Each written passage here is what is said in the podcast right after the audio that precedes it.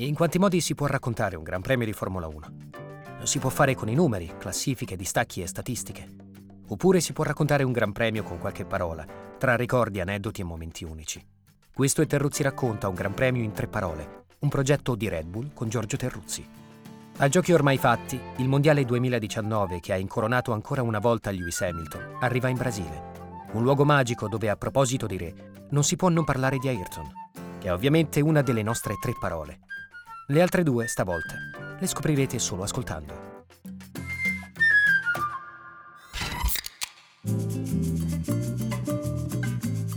Brasile. La terra è una meraviglia, le contraddizioni sono all'ordine del minuto, la tradizione motoristica è formidabile. Tre parole difficili da scegliere. Vada per Jacarepaguá, Ronaldo nel senso del fenomeno, non di Cristiano, e Ayrton, ovviamente, come fare senza. Prima parola, Jacarepaguá. Indica un luogo e un circuito che non esiste più. Rio de Janeiro, la città più bella del mondo, all'interno della lunghissima spiaggia di Barra da Tijuca, la pista dove si corse il Gran Premio brasiliano nel settantotto e poi dall'ottantuno all'ottantanove. Una lunga parentesi aperta e chiusa dalla Ferrari, che vinse con l'argentino Carlos Reutemann la prima edizione titolata e l'ultima, millenovecentottantanove, una vittoria firmata Nigel Mansell. Ricordo quei giorni con precisione per due motivi. L'incidente che pose fine alla carriera del francese Philippe Streiff durante una sessione di prove qualche tempo prima della gara. Guidava una A G S e rimase da allora paralizzato. E poi la Ferrari vincente proprio dell'ottantanove, caratterizzata da due debutti felici, quello di Mansell in tuta rossa e quello del rivoluzionario cambio semiautomatico al volante, ideato da John Barnard, tecnico inglese di genio e di pessimo carattere. Soprattutto ricordo il luogo, una spianata verde e torrida circondata da laghetti, box spartanissimi, la vicinanza con l'hotel Intercontinental di San Conrado, che funzionava come base per tutti i piloti. Stavano in piscina alla fine di ogni giornata ed era possibile chiacchierare, sparare qualche stupidaggine in un'atmosfera divertita e rilassata, sino a una certa ora, perché poi loro avevano da fare. Adesso a Jacarepaguá c'è tutt'altro. Ci sono gli impianti costruiti per le Olimpiadi del duemilasedici. Nessuna traccia del vecchio circuito e per qualche verso nemmeno di quell'allegria che dominava la trasferta a Rio, dove c'era sempre il tempo per camminare o correre all'alba lungo la spiaggia di Ipanema, che è da sempre una specie di immenso campo sportivo dove si allenano pallavolisti e pallavoliste, specialisti del futivolley, una specie di incrocio tra il volley e il calcio, con la rete alta e fenomenali giocatori che usano testa, petto e gambe, tre tocchi, palla dall'altra parte, roba che se ci provi fai una figura disastrosa. E ancora racchettoni di legno e calciatori fissati della cultura fisica, surfisti all'Arpoador, la punta rocciosa che separa Ipanema da Copacabana, il mio posto preferito. Rio è come un diesel gigantesco, marcia sempre. È un caos dal quale puoi fuggire in un istante, svolti a destra o a sinistra e trovi l'oceano, con quelle onde sempre travolgenti, acqua gelata anche in piena estate. La potenza della natura, come diceva il grande architetto Oscar Niemeyer, più forte di ogni speculazione. I morros che spuntano qua e là come gigantesche verruche di granito. Sembrano mostri dormienti e ogni volta, proprio ogni volta, mi aspetto che da un momento all'altro si ridestino dal loro sonno. Non l'hanno ancora fatto, stanno lì, come monumenti selvaggi, come gendarmi solenni di una città colma di gioia, di sofferenza, di vita. Dal millenovecentonovanta il circus della Formula uno ha abbandonato Rio de Janeiro per far ritorno a Interlagos, San Paolo, dove si era già corso negli anni settanta. Città forse meno appariscente, ma anch'essa colma di vita, con una complicazione in più, il traffico. Problema comune ad altre metropoli del mondo, che qui può diventare un vero incubo, ma che apre anche alla possibilità di inattesi incontri. Seconda parola, Ronaldo luis nazario de lima, detto O Fenomeno, che c'entra con i motori? Poco o niente, ma ci serve per trasferirci da Rio, dove Ronaldo è nato, a San Paolo, dove ha i propri uffici, dove si corre il Gran Premio brasiliano da una vita o quasi. Muoversi in questa città è una complicazione assoluta.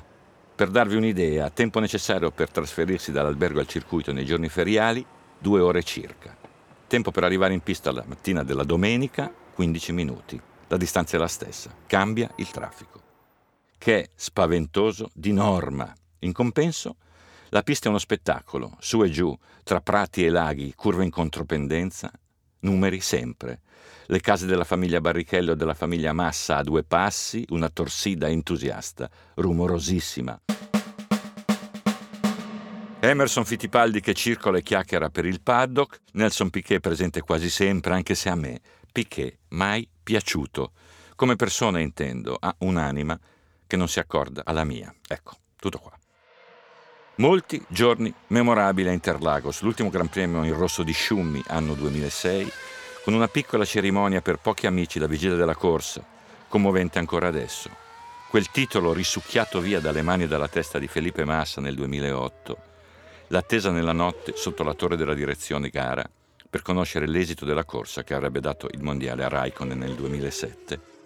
L'incredibile finale del duemiladodici con Vettel che si gira miracolosamente illeso, chiude sesto e vince il campionato con tre punti su Alonso, incredulo e sfinito, al cospetto di una nuova delusione. Sì, moltissime immagini legate a questo luogo, questa corsa, tutte cose che rischiano di farmi dimenticare Ronaldo, ecco appunto.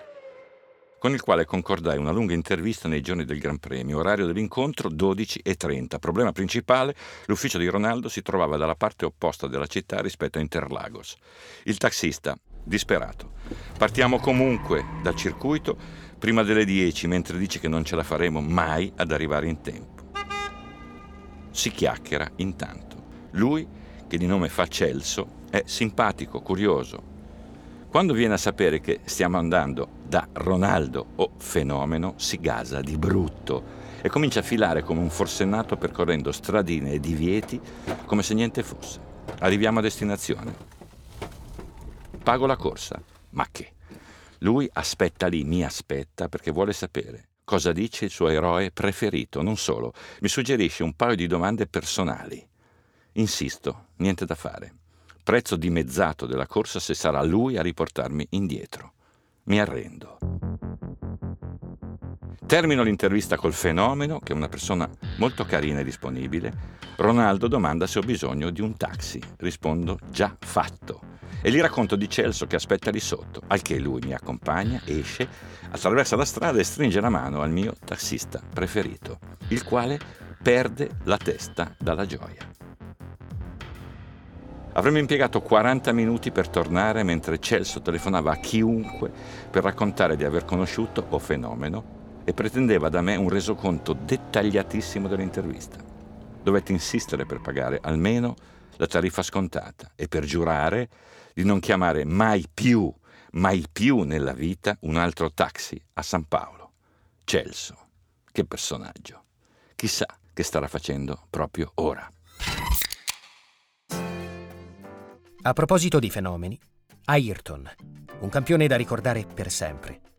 Un uomo che ha segnato in maniera indelebile la vita di molti di coloro che l'hanno incontrato. Un amico da andare a trovare ogni volta che si passa da queste parti. Siamo a San Paolo e siamo alla terza parola, Ayrton ovviamente. Di lui ho detto e scritto tanto, sempre con emozione. Di lui, a San Paolo, ogni volta che arrivo, ricordo il viso assonnato quando andai ad incontrarlo nel millenovecentottantaquattro, casa della sua famiglia in Nova Cantareira. Lui che arriva da una pennica del primo pomeriggio. Leonardo, il fratello, che mi fa fare il giro della casa. Era giovanissimo Senna, lo eravamo entrambi, all'inizio di un'avventura indimenticabile. Arriva a San Paolo e vado a trovarlo, ogni volta, con Celso alla guida, ovviamente. Salgo su a Morumbì, cammino dall'ingresso del cimitero sino a quel prato verdissimo in discesa. Ci sono sempre fiori attorno alla targa appoggiata alla terra. È un bel posto per riposare. Così mi siedo, annuso il vento e facciamo due chiacchiere. Insomma, non proprio. Ecco, chiacchierò io, sperando che, chissà come, possa sentirmi. Magari non è così. ma in qualche modo mi illudo che ci sia sempre un modo per farsi compagnia. Ecco, un saluto appunto a chi non cresce del tutto mai.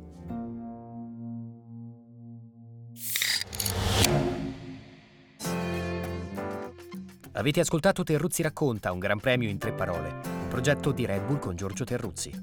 Jacarepaguá, Ronaldo e Ayrton erano le tre parole del Brasile. Ci sentiamo tra due settimane per l'ultimo appuntamento, il Gran Premio di Abu Dhabi.